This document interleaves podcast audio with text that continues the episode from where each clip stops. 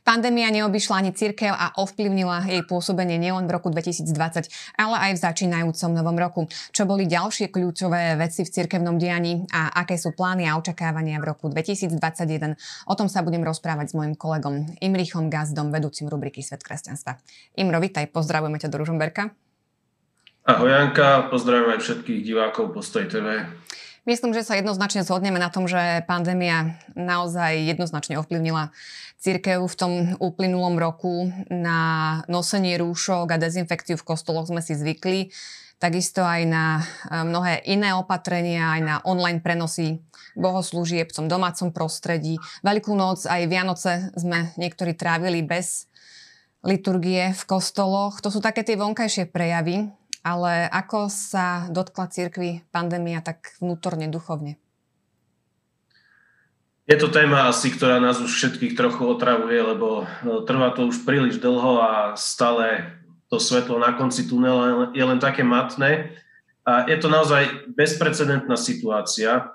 E, takúto situáciu církev nikdy v minulosti nezažila, že by veriaci ľudia nemohli slobodne prichádzať e, do chrámov na bohoslužby, že by nemohli prísť na bohoslužby ani na najväčšie kresťanské sviatky, či už e, na Veľkú noc alebo na Vianoce. Dokonca aj v čase prenasledovania cirkví tieto reštrikcie neboli až tak prísne, ako sú v súčasnosti. Samozrejme, e, celá tá situácia zo zdravotného hľadiska je veľmi vážna, čiže nechcem absolútne vôbec spochybňovať tieto opatrenia, ale naozaj poznačujú život cirkvi tak výrazne, tak intenzívne, že nevieme dnes povedať vôbec, aké to bude mať následky, pretože takýto príklad z minulosti jednoducho adekvátny nepoznáme. Aj napriek tomu teda, že to trvá už rok, ešte stále sa to nedá nejako vyhodnotiť a zanalizovať, čo to napríklad urobilo s veriacimi a s ich ochotou a možno aj takým zvykom navštevovať bohoslužby napríklad. Tak po prvej vlne sa veriaci do kostola takmer všetci vrátili, ale tá prvá vlna nechodenie do kostola trvalo, koľko to bolo, 3 mesiace, necelé 3 mesiace, 2 mesiace.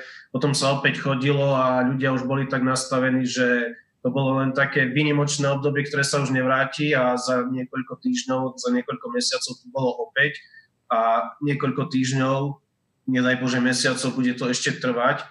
Takže jednoducho na základe toho, ako veriaci reagovali na návrat do kostolov po prvej vlne. My nevieme povedať, že takto to bude aj po druhej vlne.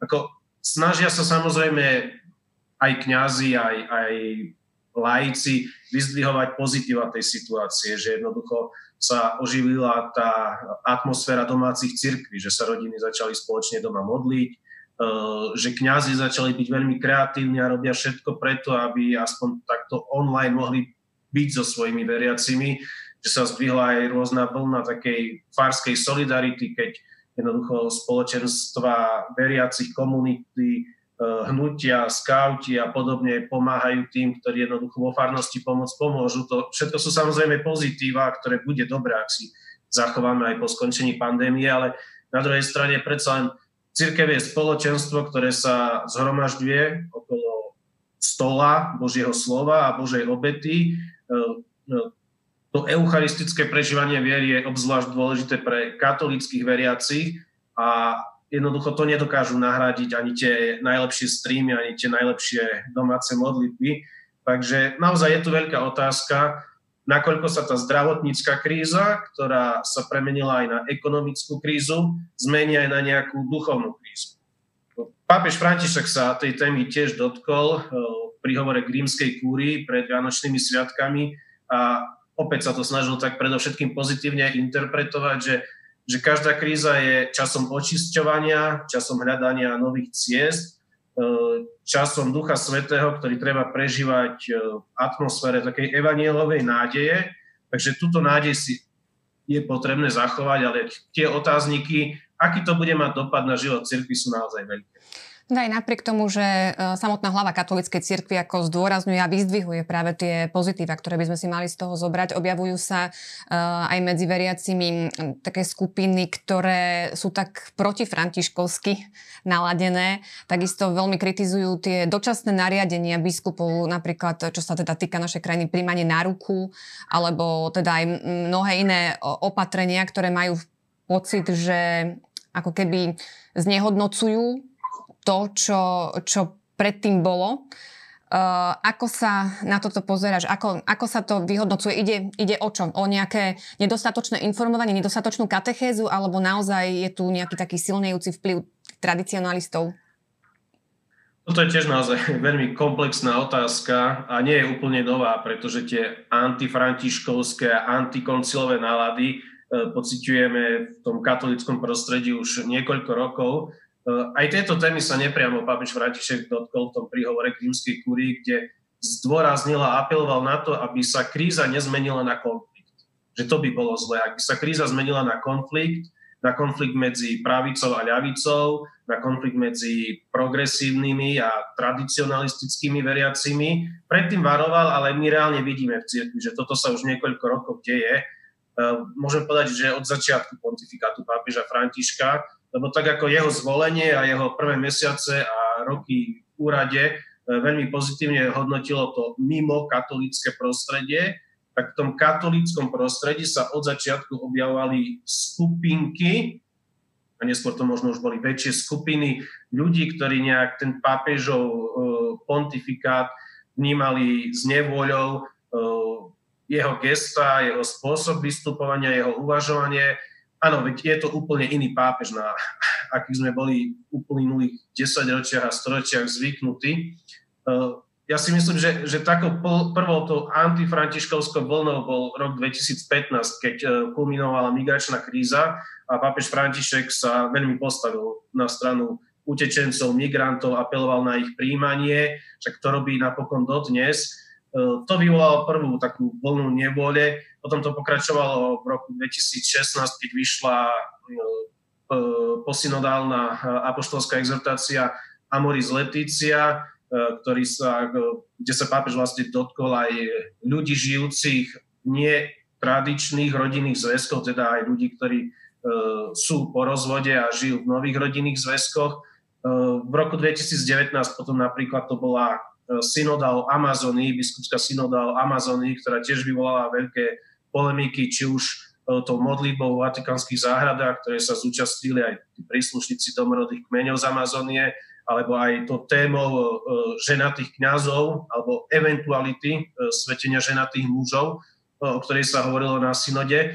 Čiže vidíme, že takéto, taká nejaká možno sinusoida, alebo že pravidelne sa tu objavujú nejaké témy, ktoré sa stretnú s veľkou nevôľou No a v roku 2020, v tom uplynulom roku, v kontexte tej pandémie, takou polarizujúcou témou bolo jednak to zatváranie kostolov, s čím sa mnohí veriaci samozrejme ťažko stotožňovali, pochopiteľne. E, o tom sme hovorili pred chvíľou, že to je jednoducho bezprecedentná situácia.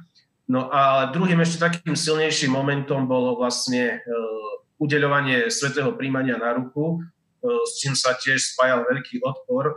Ono túto atmosféru aj na Slovensku živia dlhodobo niektoré skupiny, e, ktorých členmi alebo niekedy až modus vivendi sú aj niekoľkí kňazi, e, ktorí aj cez svoje nejaké mediálne webové platformy e, dlhodobo naozaj živia takú antifrantiškovskú atmosféru, ale tu by som považoval za potrebné povedať, že problémom nie je kritika pápeža. Pápež František sám viackrát povedal, a vyzval k tomu aj e, biskupov na biskupskej synode napríklad o rodine, aby jednoducho, ak majú nejaké názory, ktoré sú kritické, ktoré možno idú proti jeho názorom, nech ich smelo, nech ich otvorene povedia. Čiže problémom nie je nejak mať kritické názory a vecne pápeža za niektoré kroky, názory, e, rozhodnutia kritizovať. To napokon občas robíme aj my na postoji. Ale tieto skupiny a tieto webové platformy neustále nasadzujú pápežovi e, až takú osliu hlavu. E, robia z neho doslova heretika, e, robia z neho antipápeža voči Benediktovi XVI, lebo aj také názory sa objavujú, že vlastne Benedikt XVI je stále reálnym pápežom a, a František je antipápežom. Jednoducho robia, robia až aké, akéhosi antikrista z pápeža Františka. A toto už naozaj nie je o vecnej kritike, toto už nie je o nejakej polemike, toto už nie je o žiadnom tradicionalizme. Toto je jednoducho o, o rozbíjaní cirkvi, o navodzovaní atmosféry nejednoty, nerozdelenia a smeruje to jednoducho až k schizme. Je to naozaj taká komplexná téma, ktorej sa budeme na postoji ešte podrobne venovať, ale myslím, že aj v súvislosti s tou koronou a s tou pandémiou, ktorú sme teda začali rozoberať, tak ako je aj toto obdobie trošku takou možno aj vodou na mlyn práve týmto skupinám, o ktorých si hovoril. A keď si už spomínal aj tie e, dezinformačné weby, tak e, prednedávnom vyšlo vyjadrenie hovorcu konferencie biskupov Slovenska Martina Kramaru, kde veľmi konkrétne sa vyhranil voči niektorým webom a teda jasne pomenoval, že ide o e, dezinformačné portály. To vyhlásenie hovorcu KBS Martina Kramaru pred Vianocami, samozrejme niektoré skupiny veriaci, ktoré som pred chvíľou opísal, prijali s nevôľou, najmä tvorcovia dotyčných stránok a spomenuté skupiny. A spochybňujú to tým, že je to len vyhlásenie hovorcu KBS, že to nie je vyhlásenie konferencie biskupov Slovenska ako biskupského zboru. Áno, je to pravda, je to len vyhlásenie hovorcu KBS. Na druhej strane eh, on by si takéto vyhlásenie nikdy nedovolil urobiť bez toho, lebo stálo by ho to stoličku, som o tom presvedčený, keby to urobil nejak na vlastnú pesť, e, samovolne, nejako zbrklo. Jednoducho, toto vyhlásenie muselo mať odkonzultované minimálne s predsedom konferencie biskupov Slovenska, arcibiskupom Zvolenským. Ako hodnotíš napríklad aj takéto iniciatívy, e, že e, počuť trošku viac aj konferenciu biskupov Slovenska, aj v súvislosti napríklad teda s prijatými opatreniami, kde sa naozaj stala takým uh, viditeľným a počuteľným hlasom veriacich aj voči vládnym predstaviteľom. Je toto možno trošku aj také ovocie pandémie, že aj napriek tomu, že to bola situácia zložitá pre církev, tak nabrali tí um, predstavitelia církevnej trošku odvahu sa viac vyhraniť? Myslím si, že po tej prvej vlne, kde biskupy tak niekedy reagovali nesmelo na to zatváranie kostolov a kde sme aj my na postoji o tom písali, že keď sa situácia zlepšila, tak biskupy mali byť aktívnejší v snahe znovu povoliť e, verejné slavenie bohoslúžieb. Tak v druhej vlne naozaj konferencia biskupov Slovenska vystupovala pomerne sebavedome, keď na jeseň premiér Matovič bez predchádzajúcej konzultácie s biskupmi, či už s katolickými alebo s evangelickými, jednoducho s církvami, bez tejto komunikácie premiér Matovič oznámil, že sa budú zatvárať kostoly, tak jednoducho KBS vydala vyhlásenie, kde veľmi jasne povedala, že eh, politická reprezentácia nemá právo moc a nemôže zatvárať kostoly bez toho, aby si to odkonzultovala s biskupmi, že jedine biskupy majú právo moc kostoly, nariadi teda obmedzenie slavenia verejných bohoslúžieb, čiže až nečakanie veľmi rázne sa biskupy postavili voči, voči premiérovi čo on si sám uvedomil, že, že to bol z jeho strany unáhlený krok, ktorý si mal predtým odkonzultovať a jednoducho potom vlastne v tejto veci cúvol. Ja to, ja to hodnotím pozitívne. Podľa mňa jednoducho, eh, áno, církev má byť eh, konštruktívnym prvkom spoločnosti. Ja myslím, že církvy na Slovensku, nielen katolícka, ale všetky církvy na Slovensku a náboženské spoločnosti sa naozaj snažia byť konštruktívnou súčasťou spoločnosti, ale zároveň církev musí brániť aj svoje záujmy, aj svoje práva, tak ako to robia iné skupiny, ako, ako, ako to robia iné sektory v spoločnosti. Vo februári v marci nás čaká sčítanie obyvateľov. Do akej miery si myslíš, že sa odrazia práve aj tie zavreté kostoly, aj celkovo tá pandemická situácia e, na tom, že možno niektorí veriaci si aj uvedomia, že tie kostoly a církev k svojej viere ani nejako nepotrebujú a že ani nepotrebujú sa nejako e, hlásiť k niektorej z církvy. Môže to mať vplyv aj táto súčasná situácia napríklad na toto ščítanie? Nemyslím si, že by to, že ľudia teraz nejaký čas e, nechodili, respektíve len obmedzene chodili do kostolov, že by znamenalo nejakú výraznú stratu ich náboženskej identity a že by teda korona kríza bola hlavným vplyvom alebo hlavným elementom, e, ktorý bude vplývať na ľudí, či teda sa prihlásia k tej ktorej cirkvi počas čítania obyvateľstva alebo nie. E, ale je to naozaj dôležitá téma. Ono sa to zdá byť taká technokratická záležitosť, že sčítanie obyvateľstva prvýkrát to bude online formou, e, začne sa 15. februára, teda v podstate o mesiac bude to trvať do 31. marca, 6 týždňov, ľudia vyplňa nejaké kolónky. Zase to taká, taká technokratická vec, ale e, ona bude mať veľmi vážny dopad na život cirkvi, na budúcnosť cirkvi. E, nielen z toho hľadiska, že ukáže sa naozaj, či to Slovensko je ešte tak stále na nábožensky založené, respektíve či sa ešte hlási k svojej identite, či sa Slováci hlásia k svojej náboženskej identite, ale E, ide aj o to, že podľa nového zákona o financovaní cirkvi a náboženských spoločností, ktorý vstúpil do platnosti 1. januára roku 2020, teda pred rokom, e, bude mať počet veriacich, ktorí deklarujú svoju vieru, vplyv na to, e, aký, aký finančný príspevok dostanú cirkvi od štátu. Hej. Dôležité je slovo finančný príspevok, pretože mnohí stále žijú v takej dom, milnej domnienke, že štát e, platí chod církva náboženských spoločností.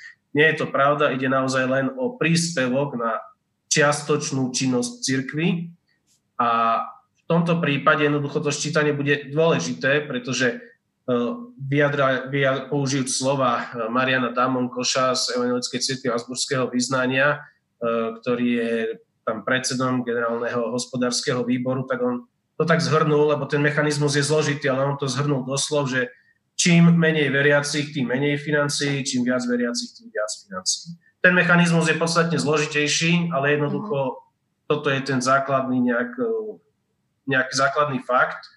A najmä evangelická církev, vidím to v posledných mesiacoch, sa veľmi snaží do svojich rádov mobilizovať veriacich, aby sa prihlásili, že sú evangelici Eh, pretože si dobre pamätajú, čo sa stalo pred desiatimi rokmi, v roku 2011, počas čítania obyvateľstva, eh, tak najväčší prepad počtu veriacich oproti roku 2001 mali v roku 2011 náboženská spoločnosť Jehovovi svetkovia a Evangelická církev Asburského význania.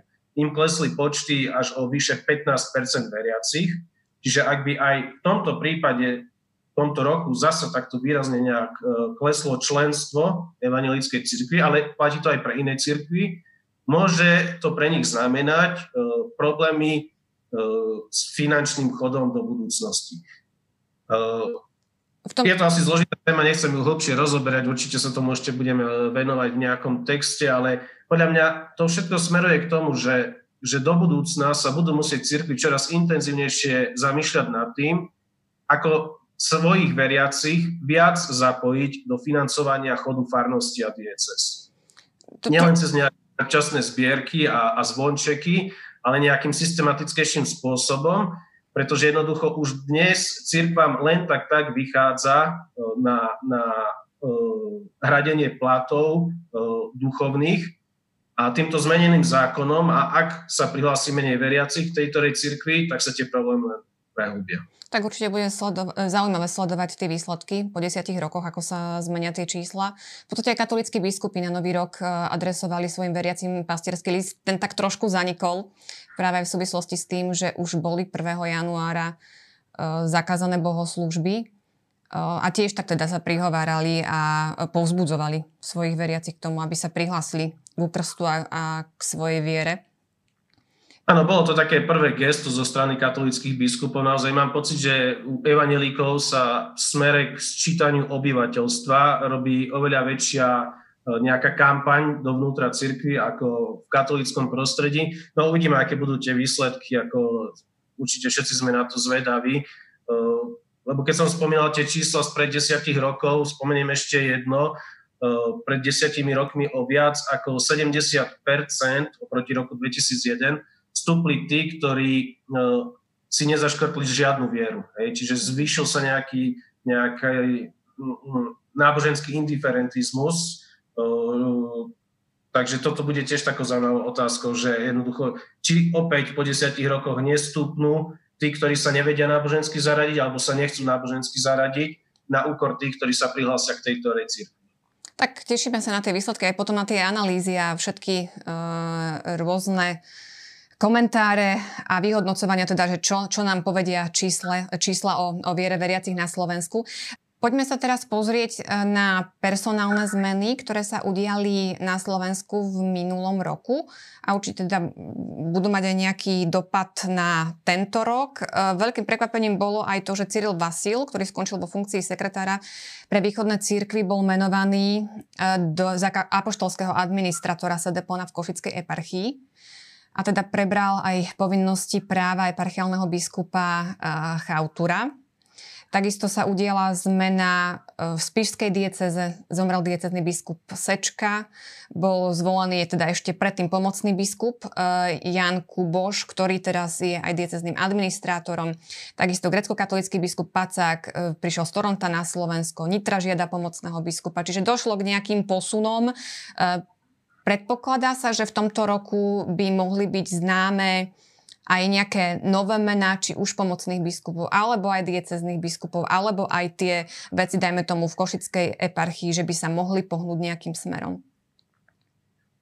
Tým, čím som si istý, je to, že bude vymenovaný nový spišský diecezný biskup. Samozrejme nevieme, kto to bude, či to bude súčasný diecezný administrátor Jan Kubož alebo niekto iný, ale o tomto myslím pochybovať netreba, že v tomto roku sa dozvieme, myslím si, že v prvom pol roku sa dozvieme meno nového spiského diecezného biskupa. E, môžu sa objaviť aj nejaké nominácie na miestach pomocných biskupov. Spomínala si, že Nitra, Nitrianská dieceza, žiadal pomocného biskupa. E, čo ja viem, tak aj Bratislavská arcidieceza žiadal pomocného biskupa, takže áno, môže sa objaviť nejaký nový pomocný biskup. Ale e, naozaj zaujímavá je situácia, hoci osobne som rímskokatolík, je pre mňa zaujímavá situácia v grécko-katolíckej cirkvi na Slovensku, kde jednoducho Košickú eparchiu vedie e, vladyka Cyril Vasil, ale e, stále je tam biskupom aj Milan Chautur, čiže akýsi tandem akoby viedol túto diecezu, čo je, alebo eparchiu, čo je úplne neštandardné. Osobne som očakával, že to bude záležitosť niekoľkých mesiacov, ale napokon už uplynul takmer rok a stále sú tam dvaja biskupy. A tá situácia sa ešte, tak nejak by som povedal, e, e, viac zamotala aj tým, že vládyka Marian Andrej Pacák, e, Slovák, ktorý pôsobil v Toronte, v toronskej eparchii, rezignoval, vrátil sa na Slovensko, takže v momentálnej situácii v troch slovenských eparchiách grecko-katolických máme piatich biskupov na západe e, vladyka Rusnák Bratislavskej eparchii, Košickej spomínaný tandem e, vladyka e, Cyril Vasil a Milan Chautur, Prešovskej arcibiskup Jan Babiak a v kláštore v Starej Ľubovni pôsobí aj teda navrátili vladyka Pacák, čiže 5 grecko-katolických arcibiskupov v troch eparchiách, naozaj zaujímavá situácia, podľa mňa to určite bude mať ešte nejaký ďalší vývoj. My sme sa rozprávali uh, v relácii s Vladikom Cyrilom Vasilom, uh, myslím, že to bolo v septembri. Vtedy ešte teda hovoril o tom, že nemá žiadne indície k tomu, ako by sa mohla táto situácia uh, vyvíjať. Za tých pár mesiacov asi sme nezachytili nejaké oficiálne stanovisko, že by sa v tomto smere niečo dialo. Nezaznelo nič konkrétnejšie, ako sú rôzne dohady, dohady, že jednoducho niektorý zo spomínaných eparchov odíde do dôchodku, e, dohady o tom, že vznikne ďalšia eparchia na Slovensku, kam by sa presunul jeden zo spomínaných eparchov, teda, teda biskupov. E, teda dohady sú rôzne, ale fakticky nevieme momentálne nič povedať, čo konkrétne možno očakávať. Bude prekvapivý vývoj. Presuňme sa do Vatikánu, tam tiež došlo uh, k zaujímavým posunom. Uh, asi uh, najzaujímavejší prípad bol kardinála Beču a takisto aj australského kardinála Pela. Kardinál Beču bol vyzvaný k rezignácii na post prefekta kongregácie pre kauzy svetých a zdaniu sa kardinálskych práv. Dôvodom boli finančné machinácie. No a toto stále teda je ešte predmetom nejakého vyšetrovania. E, očakáva sa, e, že v tomto roku by mohlo prísť k nejakému výsledku? To je ťažko povedať. K tej zmene, teda k rezignácii kardinála Peču došlo v septembri minulého roku. Ja som o tom písal v decembri text na, na svet kresťanstva vlastne aj o prípade kardinála Péla, aj o prípade kardinála Beču. Naozaj kardinál Beču sa veľmi intenzívne a dá sa povedať, že aj presvedčivo bráni, že tie, tá zodpovednosť, ktorá je mu pripisovaná, že jednoducho nie je to tak, ako sa zdá. Čiže bude to asi vleklý prípad, takže ťažko povedať, ako čo, kedy sa ano, skončí. Hovorí sa aj o tom, že by to mohlo mať prepojenie práve s prípadom uh, australského kardinála Pela. Uh, tam sa udialo to teda, že najvyšší uh, súd v Austrálii ho oslobodil spod všetkých obvinení v súvislosti so sexuálnym zneužívaním. No ako to sa vyvíja? On teda sa vrátil do Vatikánu. Uh, ako dlhodobo je známe, že kardinál Pell a kardinál Beču boli takí súperi alebo dvaja kohúti na jednom smetisku, aj keď asi to vyznie trošku pejoratívne, ale v tom zmysle, že keď kardinál Pell viedol ekonomický sekretariat Svetej stolice, snažil sa robiť uh, veľmi výrazné reformy vatikánskeho finančného systému, Kardinál Beču tieto veci vnímal tak trošku tradičnejšie, iným spôsobom mnohé kroky kardinála Pela sa mu nezdali, e, dostávali sa tak do, do permanentných konfliktov. E, potom vlastne, keď kardinál Pel bol v Austrálii súdený za, za údajné sexuálne zneužívanie, tak e, sa objavili informácie, že kardinál Beču priamo finančne podporoval tento súdny proces voči alebo proti kardinálovi Pelovi, Eh, čo už bolo, že absolútne šokujúca informácia, ale kardinál Beču to rázne odmieta, vyšetrovanie to dodnes nepotvrdilo, čiže zatiaľ je to len eh, dohad, domnienka. Čo určite vieme povedať je, že bude pokračovať eh, ďalej upratovanie vo vatikánskych financiách a naozaj sa tam robia veľmi dramatické kroky, opäť sú to také technokratické veci, tak nechcem zachádzať príliš do detajlov, ale napríklad 21. januára o chvíľku bude súdne pojednávanie s jedným z bývalých prezidentov Vatikánskej banky, Inštitútu pre náboženské diela, tak sa to oficiálne volá, ktorý je obvinený e, zo sprenevery peňazí a sprania špinavých peňazí a vatikánsky prokurátor pre neho žiada, myslím, 8-ročný trest odnatia slobody. Čiže vidno, že naozaj Vatikán Začal sa to za Benedikta XVI. a pokračuje to za pápeža Františka. Robí veľmi drastické poriadky, tak vo vatikánskom finančnom systéme, ako aj pri riešení sexuálnych deliktov v rámci celej cirkvi, aj v rámci najvyššieho kléru. Opäť len jeden z príkladov, vo februári bude pokračovať pojednávanie s dvojicou kňazov, ktorí sú obvinení vo veci sexuálneho zneužívania v tzv. malom seminári 5 10., ktorý sa nachádza priamo vo Vatikáne. Je to vlastne prvý prípad kňazov, ktorí sa mali sexuálneho zneužívania dopúšťať priamo vo Vatikáne. E, takže aj tieto dva súdne procesy ukazujú, že naozaj e, už dávno nepáti o Vatikáne to, že sa tam veci ututlávajú, že sa zametajú pod koberec. E, naozaj toto je veľmi treba oceniť, že, že v tomto sa Vatikán naozaj snaží konať transparentne, až by som povedal, že je až príkladom aj pre iné inštitúcie a, štáty a spoločnosti. Keď už hovoríme o tom Vatikáne, tak už dlho sa pripravuje nová konštitúcia o rímskej kúrii. Ako vyzerajú práce na niekedy by mohla byť prijatá, pretože naozaj sa to už uh, ťahá dlho a možno sa aj očakáva, že by to mohlo byť aj v tomto roku? Uh, opäť zdá sa to byť taká technokratická vec, ale výrazne ovplyvní fungovanie uh, Svetej stolice, keďže Svetá stolica dodnes funguje podľa uh, systému, ktorý nastavil Jan Pavel II ešte v roku 1988, čiže vyše 30 rokov sa nemenila tá, tá štruktúra Eh, rímskej kúrie a Svetej stolice.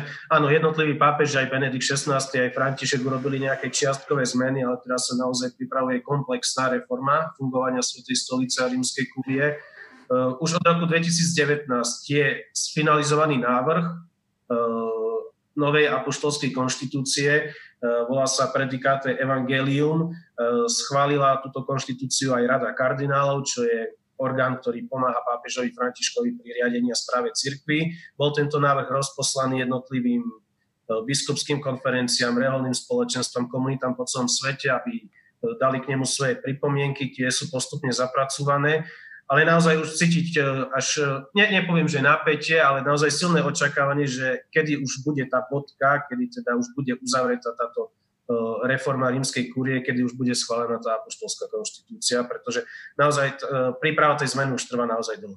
No, už sa očakávalo teda, že to bude určite v minulom roku. Mohla aj korona do toho zasiahnuť, že sa um, tie práce alebo celý ten proces spomalil? Alebo skôr prišlo naozaj toľko pripomienok, ktoré uh, treba nejako zapracovať? Neviem, Vatikán veľmi túto záležitosť nekomunikoval, ale Rada kardinálov ďalej zásada funguje na online spôsobom, tak ako iné manažmenty, e, iné spoločnosti. E, takže ja si nemyslím, že by korona na to mala priamy vplyv. Či je to dôvod ten, že prišlo naozaj veľa pripomienok, alebo je tam nejaký iný zádrhel, to neviem naozaj povedať, nejak som sa nedopatrol v tejto informácii. Mm-hmm. Rok 2020 bol pre pápeža Františka špecifický aj tým, že neabsolvoval žiadnu apoštolskú cestu e, do zahraničia. Boli naplánované cesty na Maltu, do východného Timoru, tie však boli teda zrušené kvôli pandémii. Budú zrealizované tento rok?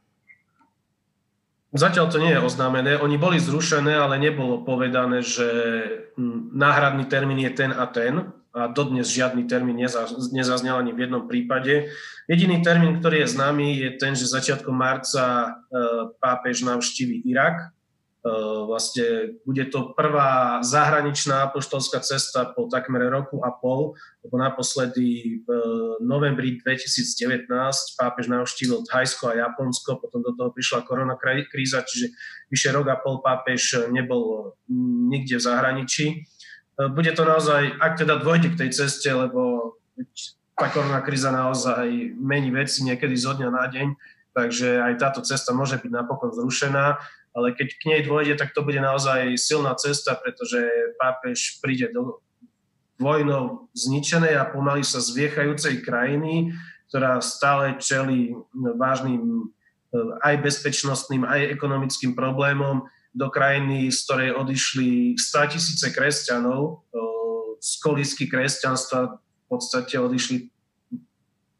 možno takmer všetci by bolo silné slovo, ale ale veľmi početné komunity kresťanov, pričom pápež veľmi často zdôrazňuje, aké je dôležité, aby e, kresťanská stopa zostala silno prítomná na Blízkom východe. E, zdôrazňuje najmä Irak, Sýriu. Samozrejme v Sýrii je situácia oveľa nestabilnejšia, tam reálne stále ten konflikt prebieha, čiže aj kvôli tomu voľba pre návštevu padla do Iraku, kde navštívi nielen Bagdád, ale napríklad aj Mosul, navštívi napríklad eh, lokalitu Ur, ktorá je spätá vlastne s právcom Abrahamom.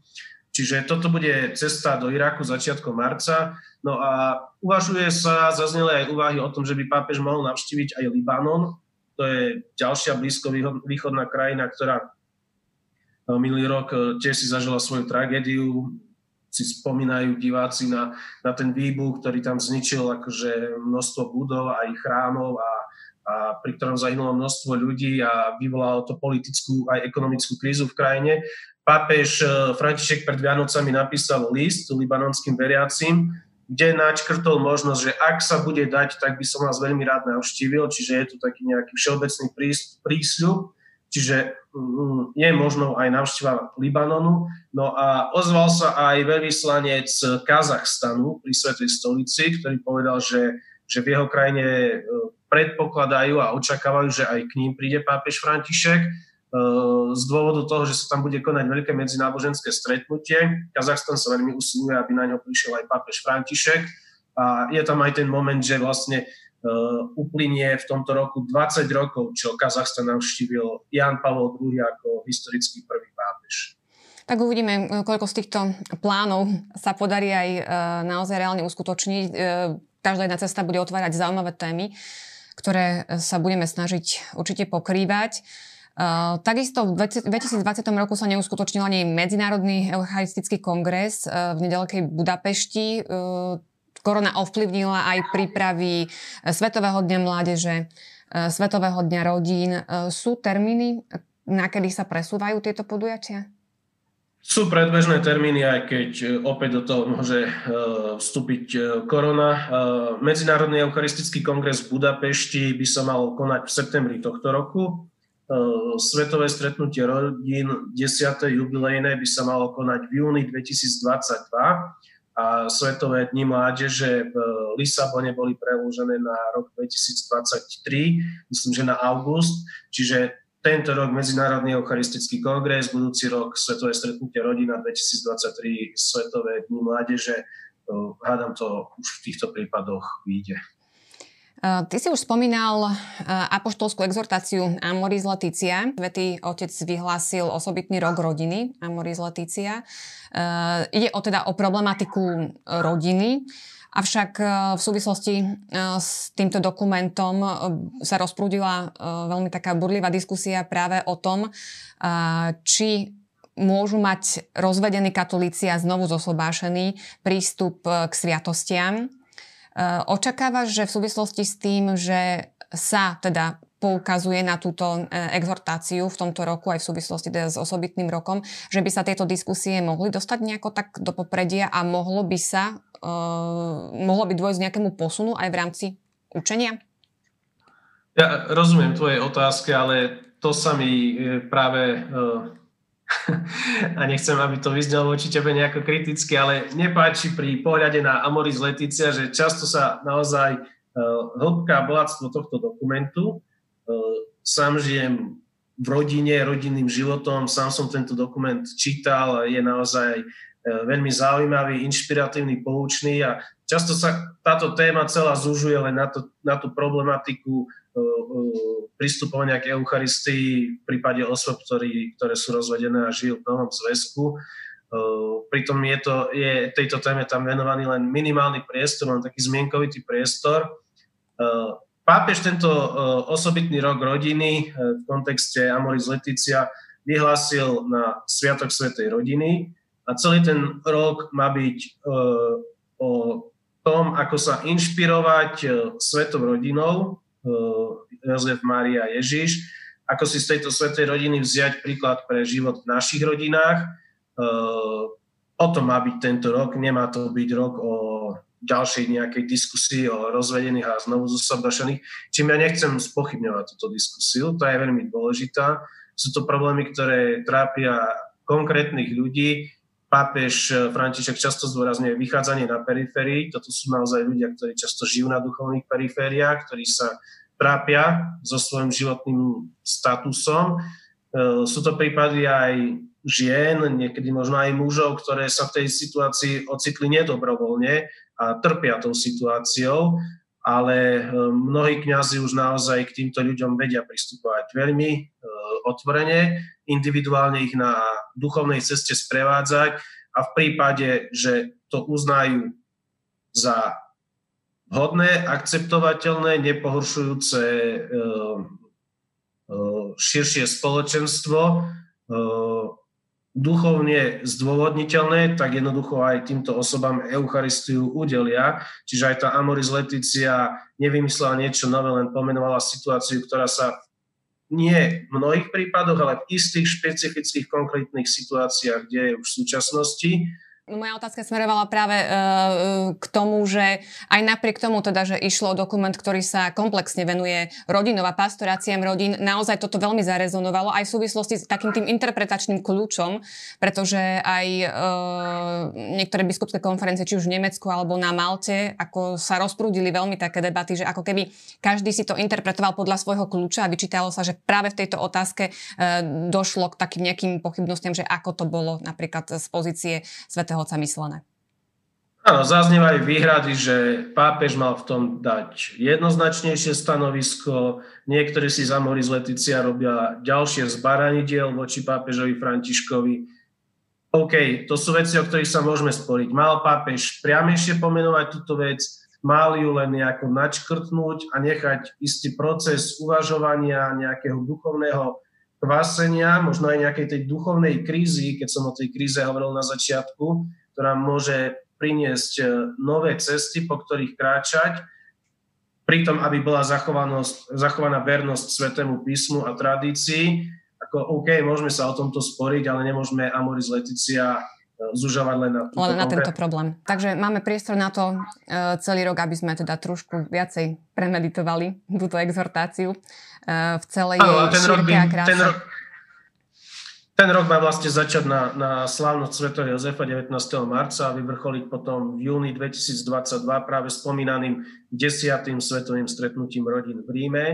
Ale možno okrem tohto roka je dobre spomenúť aj rok Svetého Jozefa, sa budú vlastne prelínať, lebo už je... Tiež pápež František vyhlásil 8. decembra, bude trvať do 8. decembra 2021. Ten rok vyhlásil pri príležitosti 150. výročia vyhlásenia svätého Jozefa za, za patrona cirkvi, čo robil Pius IX. A je známe, že svätý Jozef je svetec, ktorý je jednak populárny, jednak pápež František ho obľubuje a v dokumente, ktorý bol vydaný k tomuto roku, Eh, a k udeleniu odpustkov, eh, tak je veľmi pekne charakterizovaný svätý Jozef v rôznych svojich dimenziách ako muž robotník, ako muž chránia si svoju rodinu, ako muž načúvajúci Božej vôli. Čiže opäť aj tento osobitný rok rodiny, aj rok svätého Jozefa, sú to možno, že dva osobitné roky, ale ktoré sú vnútorne prepojené a myslím, že pre tých, ktorí chcú prežiť na nejaký duchovný úžitok, tak môžu byť veľmi pozbudivé a inšpiratívne. Tak teda uvidíme, čo nám prinesie tento rok aj v rámci cirkevného diania. Uh, pápež František uh, aj v homilii na Nový rok, ktorú síce on nepredniesol, uh, povedal teda, že to bude dobrý rok, ak budeme dbať o druhých, tak možno aj v takejto solidarite voči iným a našim bratom a sestram vstupujme do tohto nového roka. A keď už teda som spomínala, že to nepovedal priamo on, ale povedal to kar- kardinál Parolin v mene svätého Otca, tak ešte sa tak na záver spýtam na zdravotný stav pápeža, lebo opäť ho začal teda trápiť uh, Ischias. Tak ako sa má pápež? Telefonoval si s ním? Dúfajme, že už sa mal lepšie, ako sa mal medzi sviatkami, keď mal teda problémy s tým zápalom sedacieho svalu. Ako, to nie sú nové zdravotné problémy, to sú zdravotné problémy, ktoré pápeža Františka trápia dlhodobo. Či už sú to aj dýchacie problémy, to aj môžu aj diváci vnímať, keď sledujú priame prenosy z Vatikánu, ako niekedy pápež tak náhlas, tak intenzívne dýcha, akože to sú problémy spôsobené tou operáciou pľúc, ktorú podstúpil ešte v mladosti. E, vidno, že, že krýva, pretože má problémy ako s bedrovým klbom, e, ďalší ten ischias. No, na druhej strane pápež František bude mať v tomto roku 85 e, rokov, čo je vek, v ktorom vlastne Benedikt XVI odstúpil z pápežského stolca, takže je to naozaj vysoký vek, požehnaný vek a myslím, že ceste uh, konkrétne problémy, ktoré sme tu zdravotne teraz spomenuli, takže je na tom pápež František uh, naozaj dobre. Pri sile nejak sa drží stále aj, aj pápež Benedikt XVI, ktorý bude mať na jar 94 rokov, tiež ako neuveriteľné, taká možno kuriozita v týchto dňoch práve uplynie čas, keď už bude dlhšie emeritným pápežom ako úradujúcim pápežom. E, čiže nejak človeku aj vyvstávajú v mysli také scenáre, čo by bolo, keby v roku 2013 Benedikt XVI neodstúpil a dodnes by bol úradujúcim pápežom vo veku 94 rokov a, a kardinál Bergoglio by už bol emeritným arcibiskupom Buenos Aires a, a, a, a to sú ale, tie ale, božie cesty. To sú také špekulácie. Takže uh, o to môžeme špekulovať, ale páči sa mi tá myšlienka, čo si spomínal z tej pápežovej homilie, že bude to rok takým, akým si ho my urobíme, a či budeme ústretoví a ochotní k tým druhým. A to by malo byť také memento pre nás veriacich nielen v čase koronakrízy, byť ústretoví, napomáhajúci, solidárni voči tým, ktorí to potrebujú, ale aj dovnútra cirkvi, lebo naozaj niekedy mám pocit, že tie nožnice sa veľmi rozchádzajú, že tá církev začína byť strašne polarizovaná a naozaj potrebujeme my hľadať to, čo nás spája, nás katolíkov, nás kresťanov a nie to, čo nás rozdeľuje. Čiže mohol by to byť aj taký rok e, stavania nie nejakých nových múrov a párie, ale rok stavania mostov a, a podaných rúk. Dobre, ďakujem ti veľmi pekne za vyčerpávajúce zhodnotenie predchádzajúceho roku a načrtanie nejakých možných udalostí a, a plánov, ktoré sú v rámci diania v katolickom svete a v kresťanskom svete. V tomto roku prajem aj tebe všetko dobré a dúfam, že sa budeme čoskoro vidieť aj naživo. Ďakujem Janka za zaujímavú diskusiu a ďakujem aj všetkým divákom, ktorí e, sledujú Postoj TV ktorí fandia tomuto projektu a ktorí sledujú a fandia aj svet kresťanstva, svetu kresťanstva. Tak všetko dobré. Ďakujem za rozhovor. Ahoj, dovidenia.